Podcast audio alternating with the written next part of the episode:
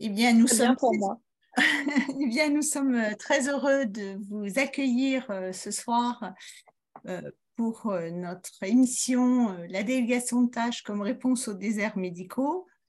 Euh, et un grand merci surtout à Madame Rist, députée Renaissance et de la première circonscription du Loiret et rapporteur général de la Commission des affaires sociales de l'Assemblée nationale, de nous rejoindre ce soir pour partager son retour d'expérience et ses ambitions euh, suite au vote un peu mouvementé, on peut le dire, de la loi qui porte son nom et officiellement euh, qui s'appelle la loi visant à améliorer le système de santé par la confiance et la simplification.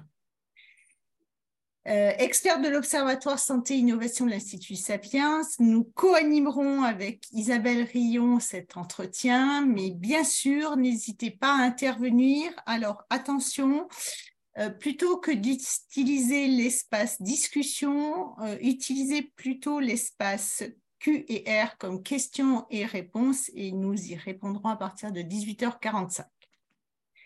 Alors, tout d'abord, un petit rappel sur euh, l'Institut Sapiens, qui est un laboratoire d'idées, en bon français, comme disent les Québécois, un think tank, euh, qui est indépendant et non partisan et qui réfléchit aux nouvelles conditions d'une prospérité économique et sociale au niveau euh, à l'ère numérique, euh, au niveau français et européen.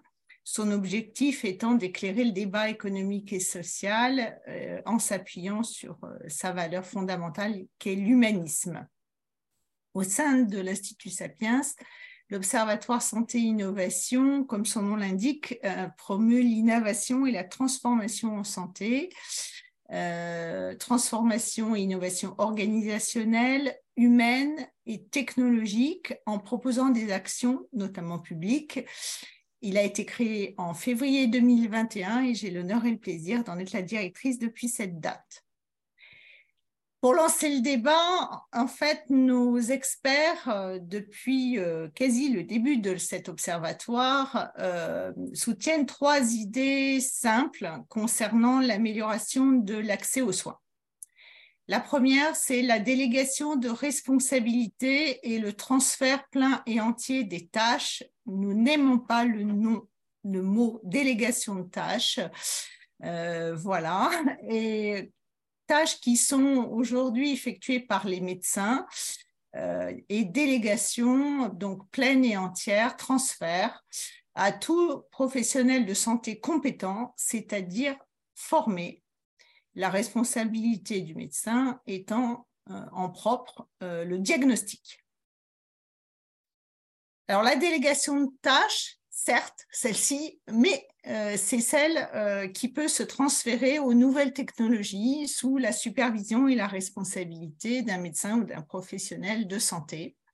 Et la troisième idée, c'est la non-coercition à l'installation, euh, qui pourrait, selon nous, ne conduire qu'à une désaffection renforcée de la part des médecins.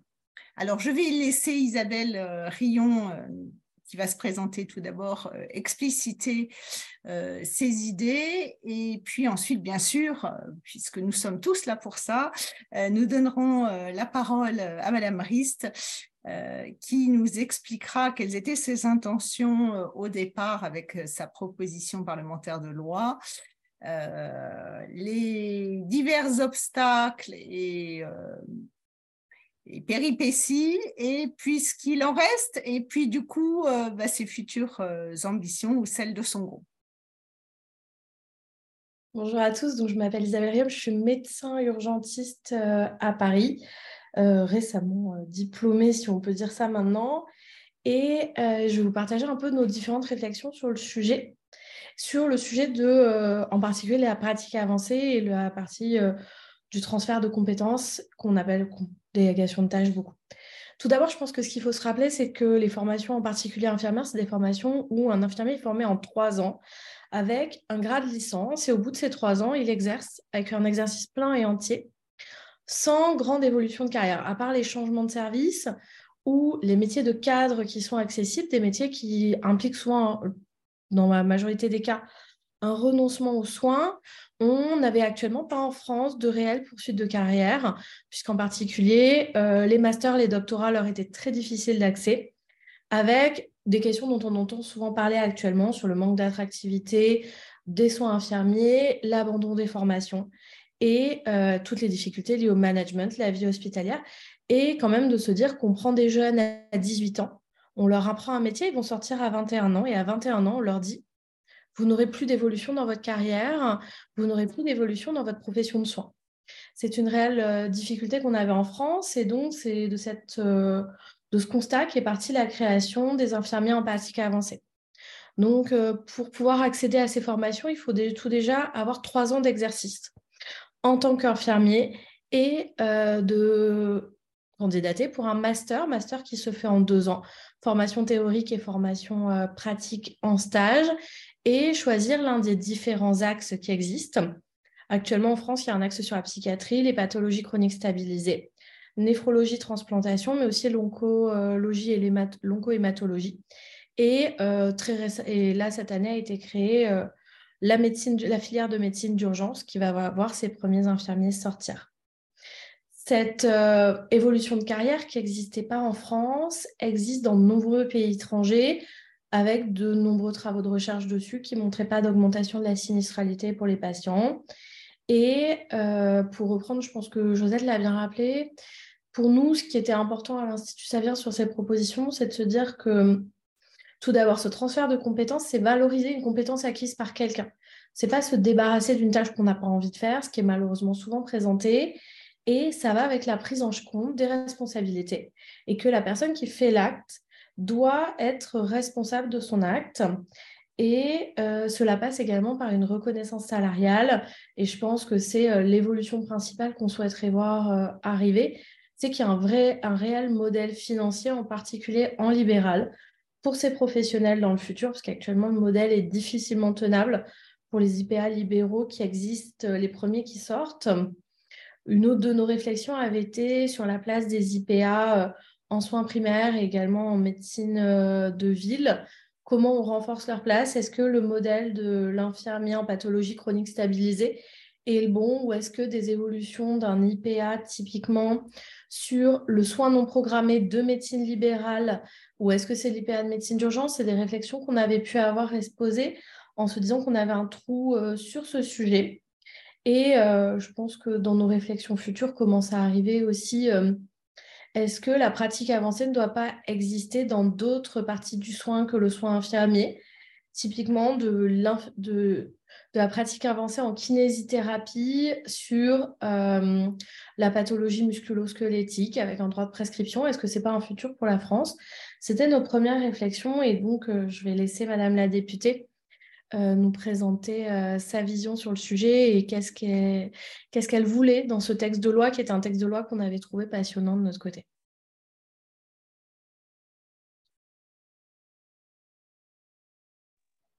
Merci, euh, merci beaucoup. Est-ce que oui pour le son ça va hein. Merci euh, de cette invitation euh, très intéressante. Alors je, parle plutôt de transfert de compétences, les délégations de tâches faisant plus référence effectivement au protocole de coopération qui était initialement qui est à l'origine, en fait, à mon avis, de ces transferts de, compétences, en tout cas qui, suit une histoire. L'histoire de cette proposition de loi, elle est elle date du, mandat précédent où j'avais pu proposer déjà une, une loi pour essayer d'avancer euh, euh, sur le sujet euh, de ces pratiques avancées, de ces transferts de compétences. J'avais proposé un article qu'on avait dû retirer face, face à la réaction des, professionnels qui proposait de créer une profession médicale intermédiaire. ça, c'était il, il, y a trois ans, enfin quatre ans.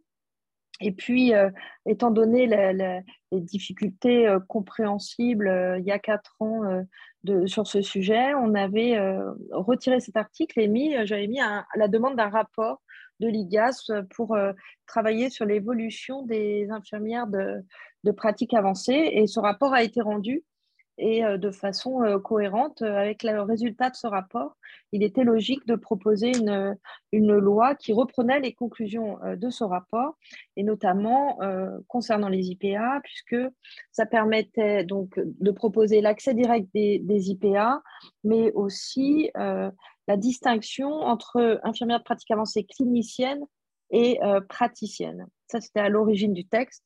Et puis, d'autre part, dans ce texte, euh, j'avais euh, rajouté des articles sur l'accès direct euh, aux kinésithérapeutes qui sont formés à cet accès direct et aux orthophonistes, toujours dans le cadre d'exercices de soins coordonnés.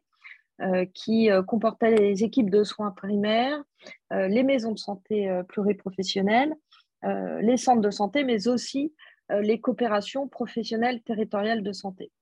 Donc, c'est euh, avec euh, ces articles s'ajoutait un autre article à la demande depuis euh, plusieurs années des chirurgiens dentistes de la création d'un nouveau métier, le métier d'assistant dentaire de niveau 2, qui serait, qui est donc un, nouveau des assistants dentaires qui seraient, qui seront formés à des tâches actuellement réalisées par les chirurgiens dentistes sous la responsabilité, la formation des chirurgiens dentistes euh, pour permettre un meilleur accès aux soins. Donc, cette proposition de loi a d'abord passé l'étape euh, de la discussion euh, dans le groupe politique. Il faut qu'elle soit validée. Elle l'a été. Ensuite, dans les différents groupes de la majorité, puis nous l'avons proposée.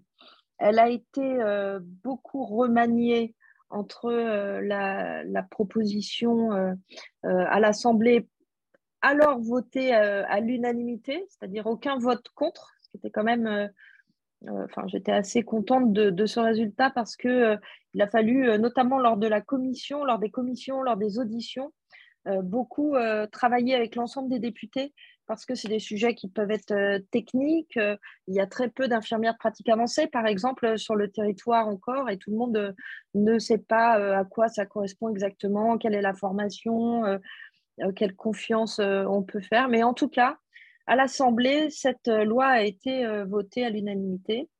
Ensuite, elle a eu le passage au Sénat.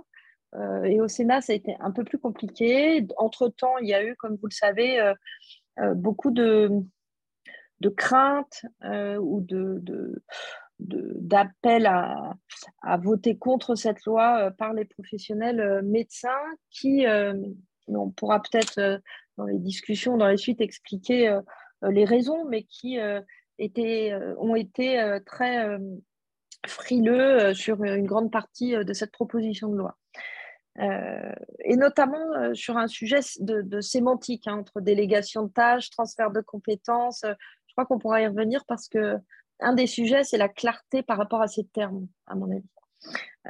et donc au Sénat, il y a eu des ajustements, notamment sur le fait de pas pouvoir réaliser l'accès direct aux infirmières de pratique avancée, aux kinésithérapeutes dans les, dans les CPTS, ce qui réduit, à mon sens, euh, euh, l'impact de la, de la loi, mais euh, il fallait pouvoir avancer avec le Sénat. et on a obtenu, par contre, qu'ils acceptent qu'on puisse mettre une expérimentation dans six départements pour, les, pour les CPTS. Euh, donc, l'accès direct aux, infirmières de pratique avancée, orthophonistes et masseurs kinésithérapeutes dans le cadre d'un exercice coordonné, donc équipe de soins primaires, centre de santé, maison de santé, mais pas dans les CPTS. La primo-prescription des infirmières de pratique avancée. Euh, la prise en charge des plaies par les infirmières, là aussi dans toutes les équipes de soins coordonnés, mais pas CPTS. Euh, sur les assistants dentaires, il y a eu très peu de, modifications. Euh, donc, euh, il y a donc la création des assistants dentaires de niveau 2. Il y a eu, concernant les transferts de tâches, d'autres mesures qui sont, à mon sens, assez importantes, même si elles n'ont pas été beaucoup, elles sont pas beaucoup ressorties dans les débats qu'il y a pu avoir, mais qui sont pour les patients, à mon avis, Je pense par exemple à la gradation du risque podologique du pied diabétique, les prescriptions d'orthèses euh, plantaires par les pédicures euh, podologues, c'est euh, là aussi un accès direct. L'adaptation des orthèses plantaires par les orthoprothésistes, orthopédistes, orthésistes et podo-orthésistes. par exemple, on a aussi dans cette loi l'expérimentation du dépistage du cancer du col de l'utérus par les pharmaciens biologistes dans le cadre d'une expérimentation. et puis, dans les autres mesures, la vaccination par les préparateurs en pharmacie, avec une vaccination qui sera étendue selon une liste proposée et validée par la, Haute Autorité de Santé. Euh, voilà, alors il y a, d'autres mesures euh, qui concernent, par exemple, la simplification de l'adaptation des protocoles euh, de coopération, qui ne sont pas du transfert de compétences, mais qui vont aussi dans ce sens d'améliorer et de fluidifier en fait le partage des compétences et des tâches entre les, professionnels. Donc ça, c'est sur le, fond de la, proposition de loi dont la CMP donc, euh, est passée euh, avant la, pause parlementaire et qui euh, devrait être votée en lecture définitive le 9 mai au Sénat et le 10 mai à l'Assemblée. Donc c'est une proposition de loi qui va aller au bout avec voilà, ces, ces, modifications au fur et à mesure des examens entre l'Assemblée et, et, le Sénat, mais une proposition de loi qui fait à mon sens une avancée euh, culturel sur le transfert euh, des compétences euh, et pour lequel, à mon avis, en fait, je pense que le fait d'avancer au fur et à mesure que nous allons avancer dans ce transfert de compétences pour des gens qui sont formés à ça, les professionnels médecins seront rassurés au fur et à mesure et on pourra en fait avancer beaucoup plus vite après, au fur et à mesure qu'il y en aura plus. Je ne sais pas si je m'arrête là et on fait un échange de questions, si je continue. Il y a les perspectives aussi, peut-être. Oui, les perspectives, voilà. sur sur, euh, sur les, les, perspectives, euh, moi, je crois qu'on a, euh, vous l'avez dit tout à l'heure en introduction, dans les trois points que, que, vous portiez, il y a aussi non, la non-coercition, la non-obligation d'installation. Je, je, crois beaucoup qu'on a une médecine de ville très fragile actuellement du fait de la démographie, du fait aussi du changement de l'évolution de la, de la société, de l'évolution des techniques, de l'évolution des maladies et du vieillissement de la population, une profession qui est aussi pas très sereine, je trouve, en ville et qui a besoin, à mon avis, de, réassurance. Euh, et, on a, avec le vieillissement qui arrive, on a un besoin majeur d'avoir cette profession de médecin généraliste très costaud et nombreux, euh, à mon avis. Et donc, euh, les, perspectives, elles sont d'une part rassurer cette profession, aider, valoriser, et puis d'autre part quand même avancer parce qu'on a aussi un, sujet d'accès aux soins euh, qui est majeur. Donc, on a les deux choses en parallèle. Concrètement, euh, à très court terme, il y a une proposition de loi de notre collègue euh, Valtou de la majorité qui est chez Horizon, donc de la majorité présidentielle, qui a été déposée et qui va être examinée, je crois, au mois de juin. Donc, c'est un sujet dans lequel il y a. Je crois, la Première ministre, oui. Voilà. Et elle a été mise en ligne aujourd'hui, cette proposition de loi. Donc, vous pouvez en retrouver tous les détails euh, sur euh, le site de l'Assemblée. Euh, il n'y a pas de véritable partage de compétences dans cette proposition de loi, mais il y a quand même le partage de la responsabilité sur la réponse à la permanence des soins. et puis après, il y a des mesures dans cette proposition de loi d'organisation territoriale principalement je crois, comme euh, je le disais, euh, à titre personnel, euh, et parce que le président a proposé dans ses voeux de travailler sur la, transformation du financement des établissements de santé, mais aussi des professionnels. C'était une demande du président pour le prochain PLFSS. Alors, en tant que rapporteur, je travaille voilà, sur ce sujet pour les, semaines à venir, et notamment dans le cadre du printemps de, de l'évaluation de la sécurité sociale. Euh, sur le, ce qui concerne particulièrement euh, les transferts de compétences, on a vu, il y a des expérimentations, à mon avis, à mettre très vite en place euh, dans les CPTS, encore une fois, parce que plus on va montrer et on va utiliser ces transferts de compétences, plus je sais que les professionnels médecins seront engagés sur ce transfert aussi et nous pourrons avancer plus vite. Je, crois que ça permettra, un, d'améliorer l'attractivité, comme l'a très bien dit Isabelle, l'attractivité des métiers de soins et d'autre part, répondre aussi à l'accès aux soins et à la qualité de prise en charge des patients, parce que les études qui sont dans d'autres pays sur ces métiers montrent qu'il y a aussi et surtout une amélioration de la qualité de prise en charge quand c'est fait en coordination avec plusieurs professionnels. Donc voilà. Du coup, vous, vous parliez tout à l'heure, Madame la députée, de la clarté des termes. Est-ce que vous pouvez nous en dire plus oui, ce que je me suis rendu compte où lors sont des les auditions? différences, où sont les ressemblances et les faux amis? En fait, euh, on a, j'ai été très contente, euh, je crois que c'était en septembre ou en fin d'année dernière, enfin, je ne sais plus, euh, en, septembre, mais quand l'ordre des médecins, avec les différents ordres, le Clio, ont proposé de travailler sur ce transfert de tâches, euh, de compétences, euh, délégation de tâches. Et en fait, en auditionnant les différents acteurs, euh, les différents ordres, du coup, qui avaient signé cette charte commune pour avancer sur ces sujets, on se rend compte que derrière les mots, tout le monde n'entend pas la même chose.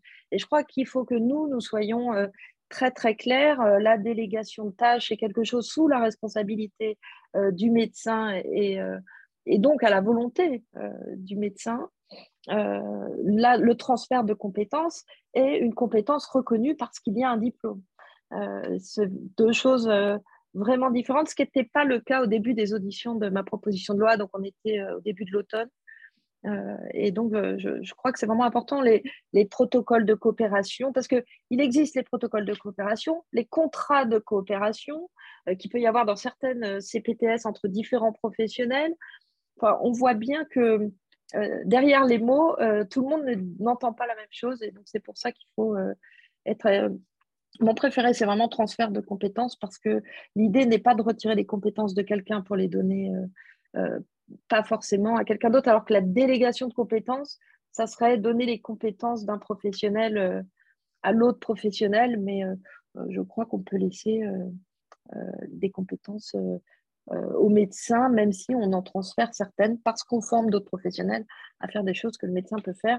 Et tout à fait d'accord pour faire évoluer aussi vers d'autres professionnels, euh, ce qui était le sens euh, de ma première proposition de loi, qui n'était pas vouée à concerner que les infirmières. Il me semble qu'il peut y avoir d'autres professions aussi sur lesquelles les transferts de compétences peuvent s'appliquer. À votre avis, pourquoi les CPTS ont été, in fine, euh, exclus euh, de votre loi, on peut dire comme ça? C'est vraiment. Alors, ça n'a pas été exclu pour les orthophonistes. Euh, ça a été exclu pour les autres professionnels, mais pas pour les orthophonistes.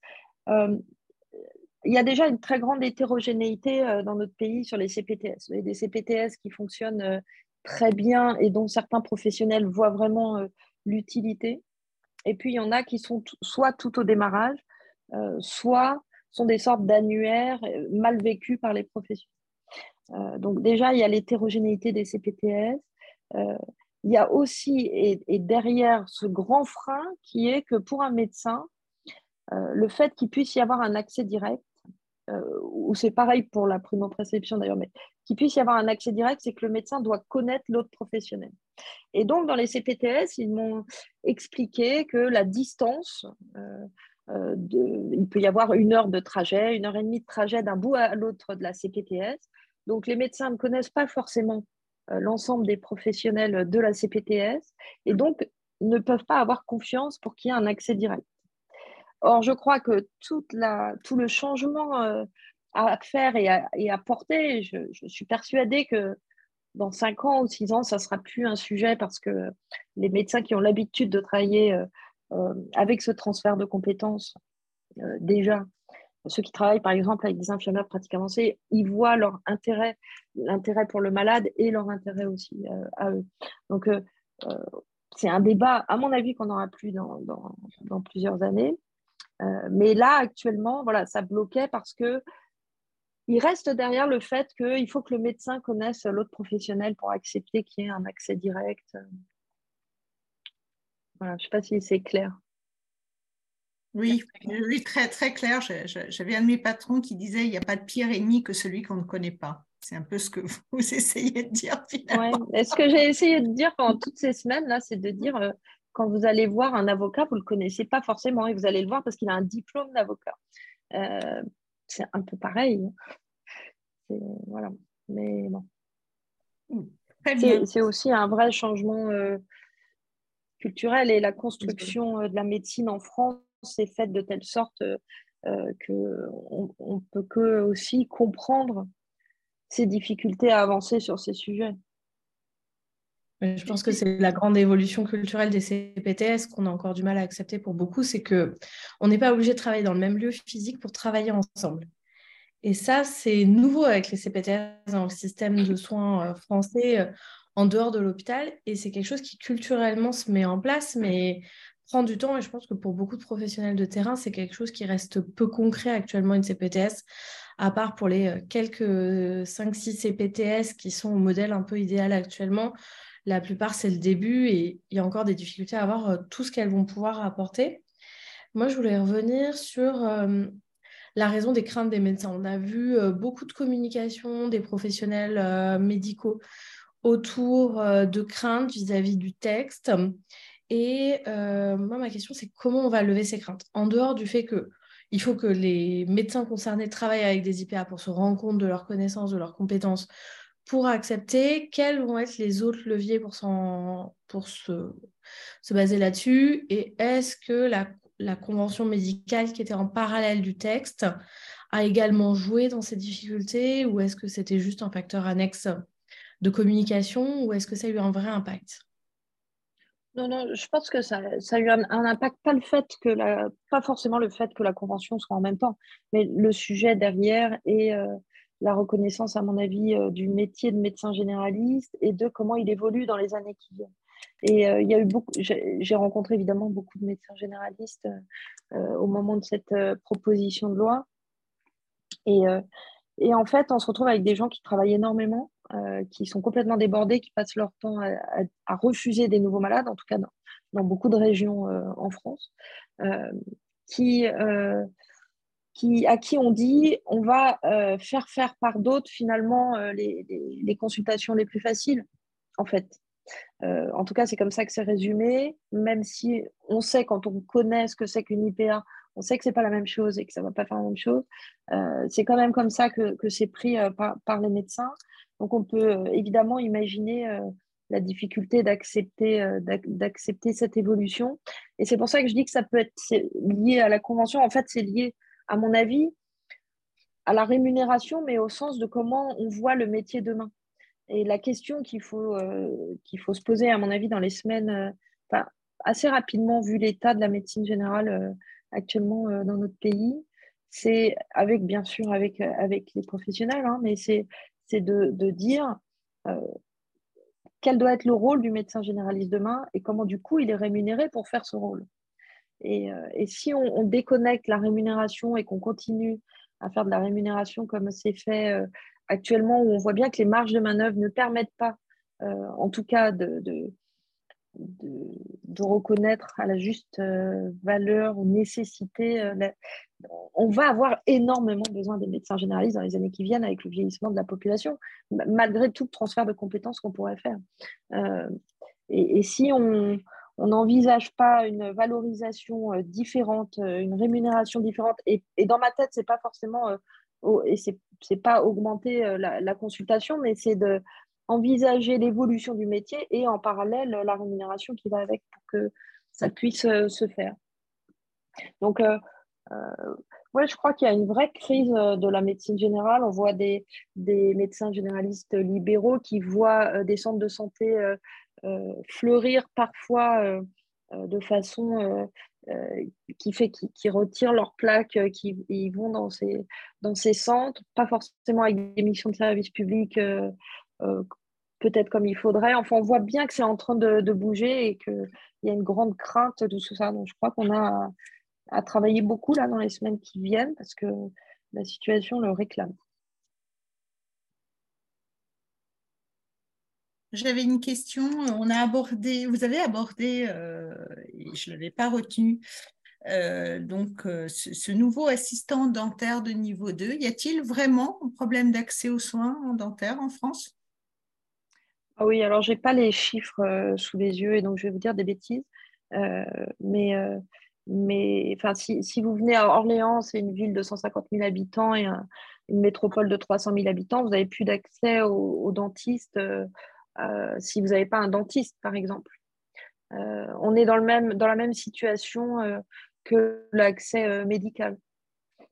Donc, oui, oui, il y a si l'on en croit le nombre de prothèses qui est dentaires qui a été posé ces deux dernières années, il y a quand même des gens. On a un problème de, de, de, soins simples dentaires.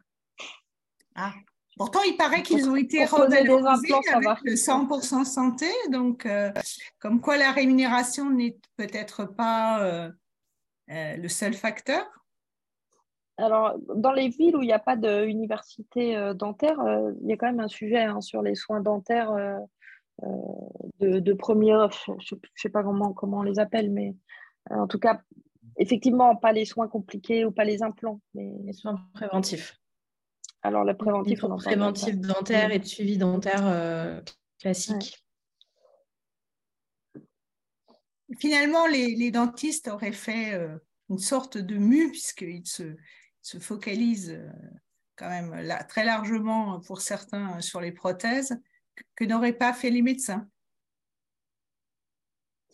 Alors, sur les assistants dentaires, ils, réclament depuis très longtemps hein, cette évolution législative euh, les, dentistes, euh, et notamment pour leur permettre, euh, pour permettre à ces assistants de niveau 2 de faire par exemple des, soins de détartrage et, du préventif en même temps, de la prévention en même temps, qu'eux regrettent de ne pas avoir le temps de faire, en fait, de ce que je comprends. Oui. Très bien, merci beaucoup pour cette. Alors, on va, on va peut-être commencer à prendre, à moins qu'Isabelle ait une dernière euh, questions ou, remarques euh, Moi, j'avais une dernière question parce que euh, c'est au final ce qu'on a le moins entendu, je trouve, pendant la discussion législative, c'est les associations de patients. On les a très peu entendues dans la presse, dans leur communication. J'aurais bien aimé avoir la vision qui vous ont monté sur cette proposition et sur qu'est-ce qu'ils souhaitent pour leur propre prise en charge, en particulier chez les patients chroniques qui sont euh, très ciblés par les infirmiers de pratique avancée actuellement ils étaient très en soutien de la proposition. Euh, France Asso Santé, euh, ils ont même fait des communications publiques. Ils ont aussi mis en évidence des, sondages de patients satisfaits de la prise en charge par d'autres professionnels que leurs médecins, dans le cadre de, soit de coopération, soit de IPA avec des sondages qui sont euh, assez, euh, enfin, très très positifs. Euh, ils, ont, ils veulent aller encore plus vers des soins délégués. Enfin, ils, sont même très. ils vont encore plus loin que moi, je dirais. ils, sont, très positifs hein, sur les, délégations de, tâches. Ce que ce qu'ils disent à chaque fois et ce qu'ils répondent à chaque fois, c'est ce qu'ont besoin les gens, c'est une réponse à leur demande de soins. Ce n'est pas forcément de voir un médecin. Euh, voilà. Donc, ils sont, euh, sont vraiment favorables, en appui, euh, et ils ont publiquement dit qu'ils étaient en appui. Vous avez beaucoup parlé des, craintes des médecins la crainte, c'est d'être dépossédé des actes simples qui, euh, comme certains me l'ont dit aussi, euh, les reposent. Euh, à quoi j'ai répondu, ben, très bien, mais à ce moment-là, vous n'êtes pas payé le même prix pour des actes reposants et pour des actes à, fort impact. Est-ce que c'est ça? Est-ce que voilà, est-ce qu'il y a-t-il autre chose?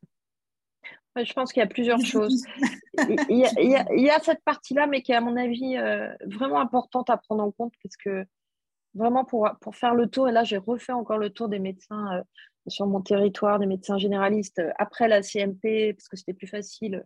Une fois que les CPTS sont partis, le dialogue était un peu plus facile. J'ai refait encore le tour. Il y a vraiment des difficultés à l'heure actuelle quand vous êtes médecin généraliste dans les territoires comme le mien et qui sont, d'après les, derniers résultats, sur 87% de la France. Donc, euh, c'est vraiment pas simple d'être médecin généraliste en ce moment. donc ça, il faut quand même entendre cette partie, la consulte est plus facile et mon cerveau va se reposer un peu jusqu'à la consultation d'après. où je pourrais prendre un peu plus de temps et gagner quand même à peu près la même chose. Euh, donc, euh, je pense qu'il faut l'entendre. Après, je crois vraiment qu'on a un sujet en France euh, très spécifique et très culturel.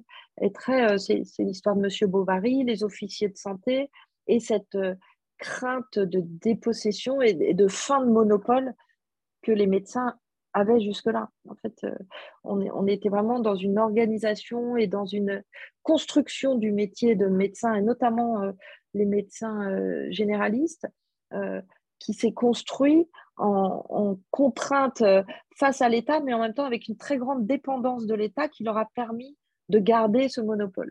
Et là, on voit bien qu'il y a toujours cette, euh, euh, tension face à l'État, mais il n'y a plus ce monopole qu'ils avaient jusque-là. Donc, on, voit, je, pense qu'il y a un vrai sujet culturel aussi en plus. Donc, il y a une partie, c'est pour les consultations, équilibrer les consultes difficiles, les consultes faciles. Il y a une partie qui est aussi convaincue que de, ce transfert de compétences euh, va vraiment nuire à leurs malades. Et c'est des gens qui ne sont pas euh, corporatistes ou qui ne sont pas euh, dans le gain, je ne sais pas. C'est vraiment des médecins qui sont convaincus que ce n'est pas bon pour leurs malades, que le malade va être moins bien soigné. Mais parce qu'on nous apprend un peu ça aussi quand on est médecin. Euh, la formation du, médecin, elle se fait euh, en concurrence dès le début. Euh, on doit être les meilleurs. Et donc, à la fin, on est vraiment les meilleurs. Et donc, le malade, il peut être soigné que par les médecins. Il ne peut pas être soigné par quelqu'un d'autre. Et il y a vraiment une partie des médecins convaincus que c'est vraiment pas bon pour les malades.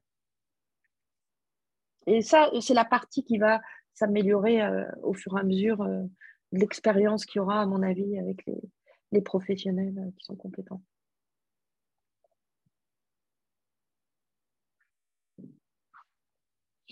Excusez-moi, je n'ai pas réactivé le son. Merci beaucoup. Je vous propose du coup, parce que nous avons de nombreuses euh, questions, euh, qu'on puisse les prendre. Euh, alors, il y a plusieurs questions autour de...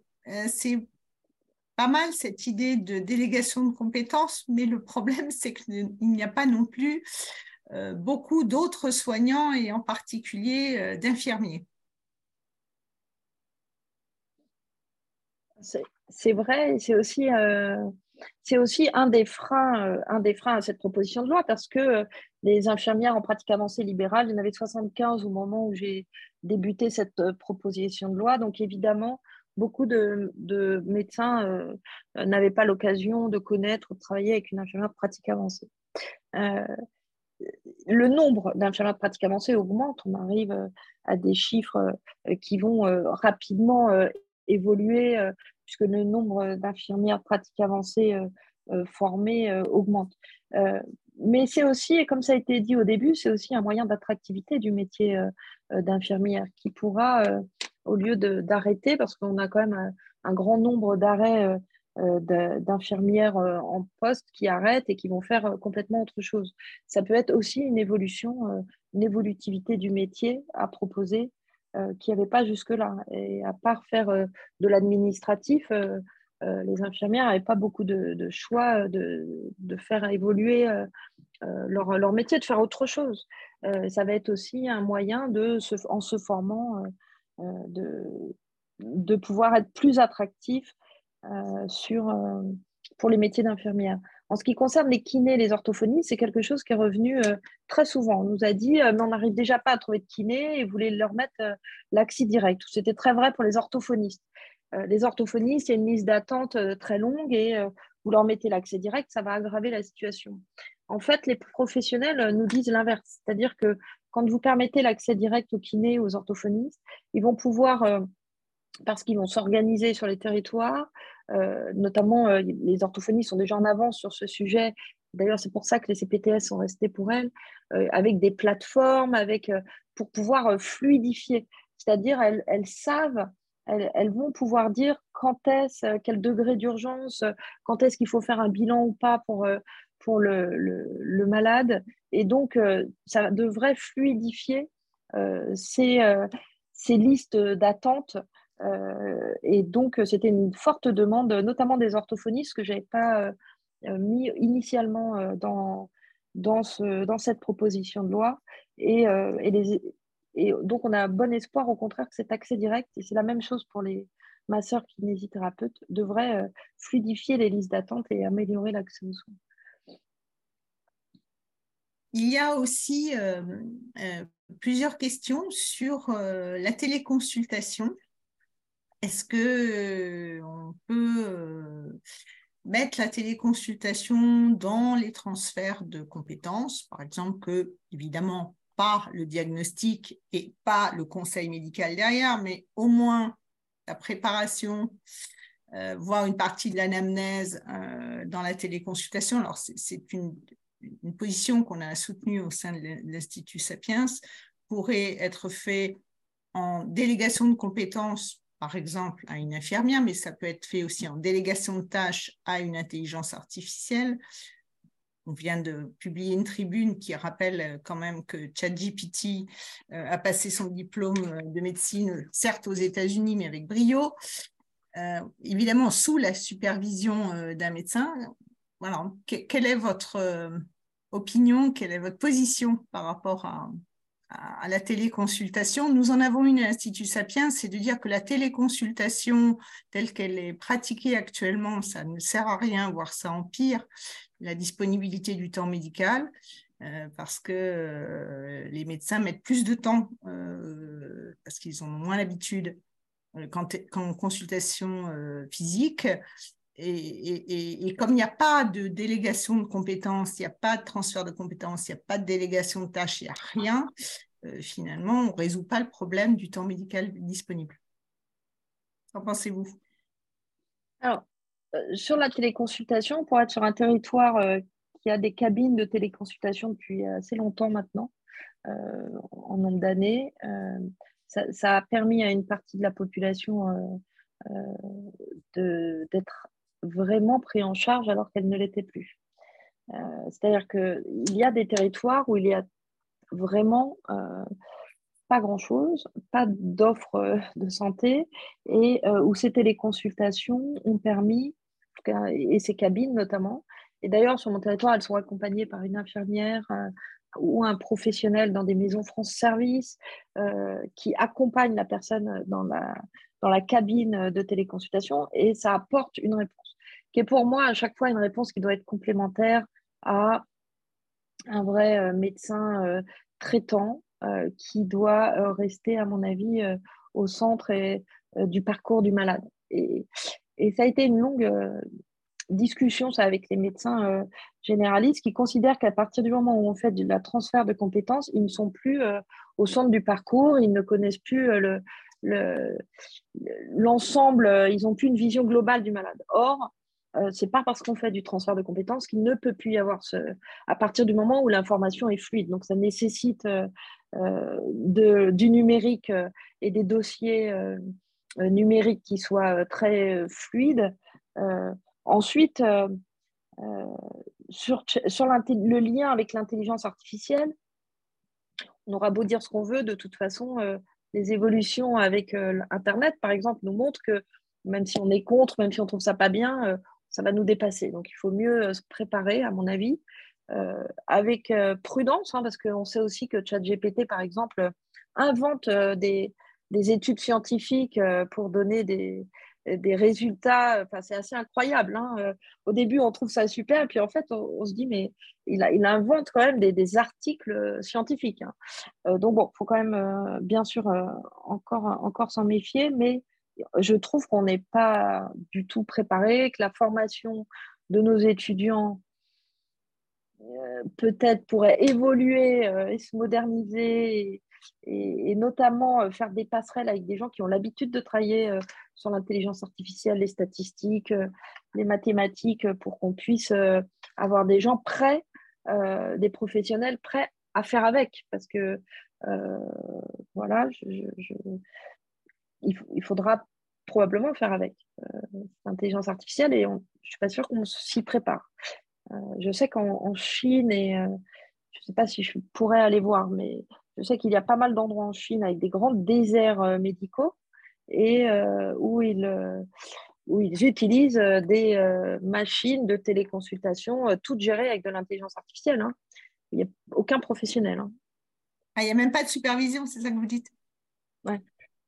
Voilà, je ne suis pas allée voir, mais voilà, c'est ce que j'ai compris et, qu'on m'a rapporté. le système de la supervision existe depuis plus de dix ans en Suisse, qui n'est pourtant pas un pays, comment on va dire, pauvre. Ouais, c'est vrai, c'est vrai. Il y a, il y a des, alors ils appellent ça des systèmes experts, en fait, on pourrait appeler ça l'intelligence artificielle, supervisée euh, par des médecins, et il y a de la délégation de responsabilité à des infirmières formées. Euh, il y a aussi, pardon. j'avais une question sur dans les questions, il y avait une question intéressante, car en effet, on n'a pas du tout abordé l'évolution du métier de pharmacien d'officine. alors que c'est quand même un métier qui est euh, très au contact des patients. On sait que les patients ont une grande appréciation pour leur pharmacien d'officine et qu'il y a une répartition territoriale qui reste intéressante sur le plan de l'accès aux soins. Comment on voit leur métier évoluer avec euh, la conciliation médicamenteuse, les protocoles et euh, comment les, les, pharmaciens peuvent s'en saisir actuellement? C'est quand même un des métiers, euh, je trouve, depuis six ans qui a le plus évolué en termes législatifs en termes législatifs, et c'est important parce que quand on regarde l'application derrière de ce qu'on a pu voter, euh, euh ce n'est pas forcément évident partout. En tout cas, en termes législatifs, il y a eu pas mal de transferts de compétences euh, vers les pharmaciens. Alors, le Covid a été euh, voilà, un pulseur avec, avec les, vaccinations, le traitement. logiquement, la possibilité pour les pharmaciens de traiter l'infection urinaire, de traiter l'angine, euh, sauf que ça passe par des contrats à faire dans les CPTS et quand on regarde sur le terrain, finalement, moi, chaque fois que je vais en congé ou en, week-end et que je suis en déplacement, j'essaye d'aller dans les pharmacies pour demander s'ils peuvent euh, me donner un traitement pour l'infection urinaire. Euh, ça ne marche pas, pas beaucoup. donc voilà, donc il y a encore à, évoluer, mais c'est quand même un métier sur lequel, et, je crois qu'il y a une forte volonté des pharmaciens, de ce que je peux entendre, euh, euh, de notamment des, plus jeunes, de faire évoluer leur métier vers tout cet accompagnement qu'on pourrait appeler l'accompagnement, hein, que ce soit l'éducation, les, gestes, et qui on voit bien une envie, une envie de faire évoluer le métier dans ce sens-là.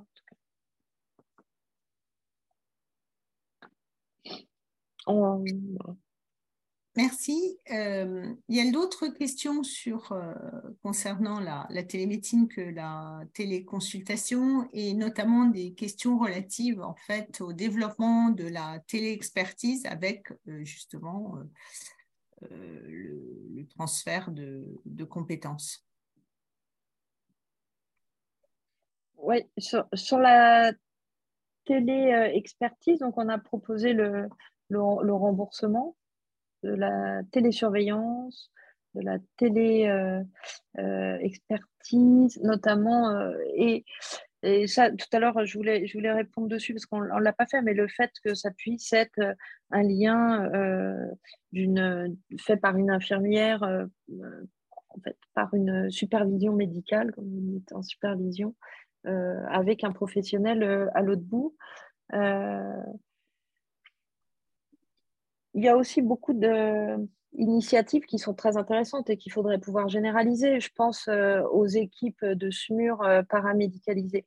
Alors, je ne sais, plus comment ça s'appelle exactement, mais c'est euh, expérimentations qui ont été faites sur des territoires où les équipes de SMUR sortent sans médecin, mais avec de la télémédecine, avec un médecin qui est resté sur place. Euh, et on voit que, un, les, patients, les citoyens euh, sont satisfaits de, ces, de cette prise, des prises en charge qui peuvent être faites et une sécurité de la prise en charge. Euh, donc ces expérimentations, elles sont, elles sont vraiment intéressantes et elles doivent être développées à mon avis. Alors, dans, dans, les, dans les craintes, un de nos participant dit, mais euh, dans le cadre de certains transferts de compétences, euh, comment s'assurer que le professionnel concerné respecte les conditions d'éligibilité? En fait, euh, d'ailleurs, comment on fait pour savoir d'ailleurs si un médecin pratique bien aujourd'hui? Pourrait-on répondre? Sur le transfert de. Bah, le médecin, il n'a pas, pas à faire le transfert de compétences. Euh, là, sur les, les accès directs euh, des professionnels, donc euh, kiné, IPA, orthophonistes, ils ont la formation dans leur format. Ils sont formés à avoir cet accès direct. C'est-à-dire, les kinés, ils ont des modules de formation accès direct. C'est-à-dire, quand est-ce qu'ils ont le droit de voir les patients ou qu'ils n'ont pas le droit de voir les patients C'est dans leur formation. Donc, c'est comme tout à chacun, ils sont régis par les compétences validées par un diplôme universitaire les infirmières de pratique avancée, c'est pareil. Euh, elles ont un diplôme universitaire qui valide des compétences. Et, euh, je dirais c'est la même surveillance que les compétences euh, de chacun des professionnels, dont les médecins de la même façon. Il y a une question, il y a plusieurs questions sur la formation, dont une est mais est-ce qu'on ne ferait pas évoluer les choses finalement en mettant dans la formation des médecins en fait une, réalité de groupe euh, avec différents euh, pratiques et notamment paramédicales? Parce que le médecin n'est pas un peu formé euh, de manière isolée. Ah oui, complètement trop isolé. Complètement trop isolé. je crois qu'il y aurait vraiment un intérêt déjà, déjà les premières années à choisir progressivement son métier du soin et pas forcément quand on a 17 euh, ans ou 18 ans, euh, décider si c'est vraiment médecine ou dentiste ou, infirmière ou un grand nombre de métiers inconnus des, lycéens d'ailleurs. Euh, quand on est au lycée, je ne suis pas sûre qu'on sache toutes les possibilités en pharmacie, par exemple. combien de lycéens savent ce que peut faire, ce que peut amener des études en pharmacie? Je ne sais pas il y avait une euh, lycéenne qui disait mais euh, moi je ne veux pas faire médecine c'est trop long mais je voudrais bien quand même il y a un grand nombre de métiers euh, qui sont vraiment inconnus et je trouve que faire déjà progressivement la, sur les trois quatre premières années décider de quel métier et donc d'avoir des socles communs déjà à tous ça serait bien. Puis ensuite au fur et à mesure de l'évolution il faut absolument et ça commence à se faire sur des territoires euh, des internats ou des, maisons, il y a des collectivités locales qui proposent des appartements multi-étudiants en santé, euh, où vous mettez au moins euh, tous les internes, kinés, pharmaciens, donc les étudiants au même endroit. Et même s'ils ne font pas leurs études en même temps, ils vont s'en parler le soir, ils vont pouvoir un peu savoir à quoi correspondent les études de l'autre. Parce qu'en fait, et sur, sur, cette proposition de loi, ça a été ça a été très intéressant de voir euh, que beaucoup de médecins, ne sachant pas trop comment était formée une infirmière pratique avancée, pensaient qu'il suffisait trois semaines de stage. Euh, et je, l'ai beaucoup entendu. C'est-à-dire, c'est pas en trois semaines de stage qu'elle va pas pouvoir faire mon métier. Alors, un, on ne demande pas de remplacer et de faire le même métier, c'est pas la même chose. Et, et deux, c'est pas trois semaines de stage. Et, bon, voilà, je crois qu'il y aurait un vrai intérêt à décloisonner euh, dès le début euh, à pas forcément faire que ce soit dans de la, compétition euh, au début pour les médecins. Et, parce que ceux qui travaillent avec des infirmières de pratique avancée, moi j'en ai rencontré pas mal, des médecins généralistes, il n'y en a pas beaucoup, hein, des infirmières praticiennes de pratique avancée en ville, mais ceux que j'ai rencontrés ont trouvé un gain d'amélioration de leur qualité de vie au travail. Ils m'ont tous dit, c'est beaucoup plus encourageant d'aller au boulot le matin, je vais mieux. Je vais mieux parce que, un, les malades sont mieux soignés, j'ai pu apprendre des trucs avec les infirmières pratiques avancées, je suis plus tout seul. Euh, donc, euh, on va y arriver. Il y a une question aussi sur euh, la pratique salariée de la médecine, le développement des centres médicaux, les réseaux qui peuvent être euh, aussi développés euh, par certains groupes privés. Est-ce que vous pensez que c'est une solution? Je crois que de nombreux, de nombreuses enquêtes montrent combien les médecins sont aujourd'hui attirés par le salariat. Est-ce que ça aussi, ça pourrait favoriser le, le, pratiquer ensemble, pour reprendre une expression, et parodier le vivre ensemble? Je crois qu'on a un vrai sujet de, la rémunération des professionnels de santé. Aucun professionnel de santé sans rémunérer au juste prix. Euh, dans notre pays, vous pouvez interroger n'importe quel professionnel de santé, il ne se sent pas rémunéré au juste prix. Euh, ça, c'est le constat. Et on voit une grande divergence entre euh, des rémunérations qui peuvent se faire en ville ou à l'hôpital, ou à l'hôpital et, dans le privé.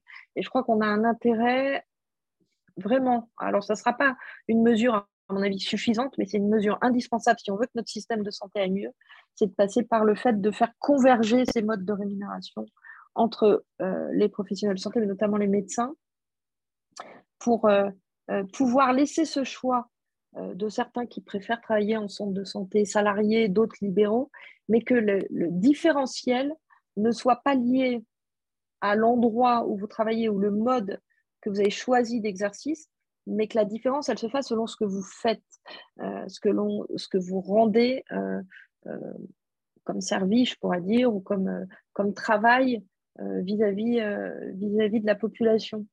Je, crois vraiment qu'on doit avancer sur le fait de, de, faire converger les modes de rémunération des médecins. On peut plus rester avec des différences aussi importantes parce que ce qu'on voit, c'est effectivement une perte d'attractivité euh, de l'hôpital public, euh, clairement. et on aura la même chose ensuite avec les centres de santé, entre les centres de santé publics et privés. on ne voit pas comment ce ne passerait pas la même chose. Donc, je crois que moi, je, pense qu'il y a des très belles expérimentations, très beaux exercices de centres de santé où le travail est collectif, où ce transfert de compétences est beaucoup plus simple où il peut y avoir plus de prévention. Est-ce qu'il faut que ce soit un modèle unique? Euh, Moi, je ne crois pas. Je crois qu'il y a des. Je crois que c'est important de laisser le choix aux professionnels du mode d'exercice. Euh, mais en tout cas, sur le voilà, faire converger et que, chacun sache ce pourquoi il, est rémunéré et qu'il se sente rémunéré euh, au juste prix. Très bien.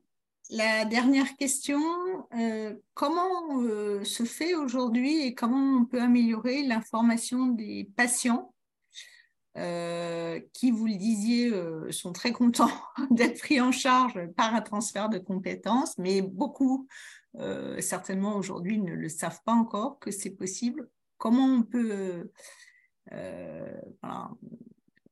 améliorer ça, c'est-à-dire faire bouger les lignes par les patients? On voit bien le, notre structure euh, est quand même très rigide. Hein. Alors, la proposition de loi, si elle était, euh, si on avait laissé les CPTS dans cette proposition de loi, on pouvait complètement inverser le paradigme. C'était pour ça que je l'avais.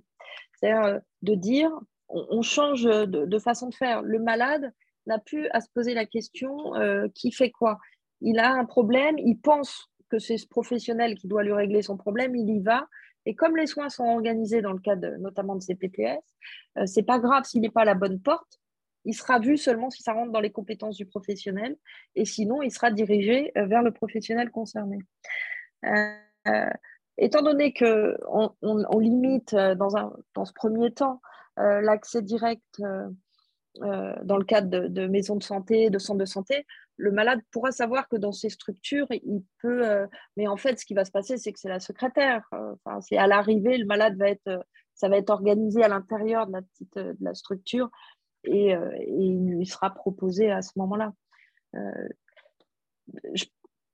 J'espère que très vite, les professionnels vont être rassurés et verront que c'est intéressant et qu'on pourra vraiment changer ce paradigme de dire le malade va où il pense qu'il doit aller et en fait, c'est les professionnels qui se débrouillent derrière soit ça relève du professionnel, soit ça relève pas de ses compétences, mais euh, tout est organisé avec, euh, on peut rêver un logiciel de rendez-vous euh, commun où, où il peut rediriger tout de suite le, malade. Et, que le malade n'ait pas justement à s'occuper de quelle structure, parce qu'il habite ici, il a le droit d'aller là. Merci. Nous arrivons euh, à la fin de cette euh, discussion passionnante. Nous vous remercions infiniment, euh, Madame la députée, parce que vous avez été très explicite, très clair sur, un sujet qui, finalement n'est pas compliqué, mais est complexe. Et, c'est vrai que nous espérons que, cet échange a permis aussi aux uns et aux autres de mieux comprendre vers où on va euh, nous avons essayé de regrouper un maximum de questions. Il y en a eu euh, beaucoup. voilà, c'est un sujet euh, qui, qui, interpelle. Nous vous souhaitons une bonne soirée. Et merci. À nouveau, merci. Merci à vous.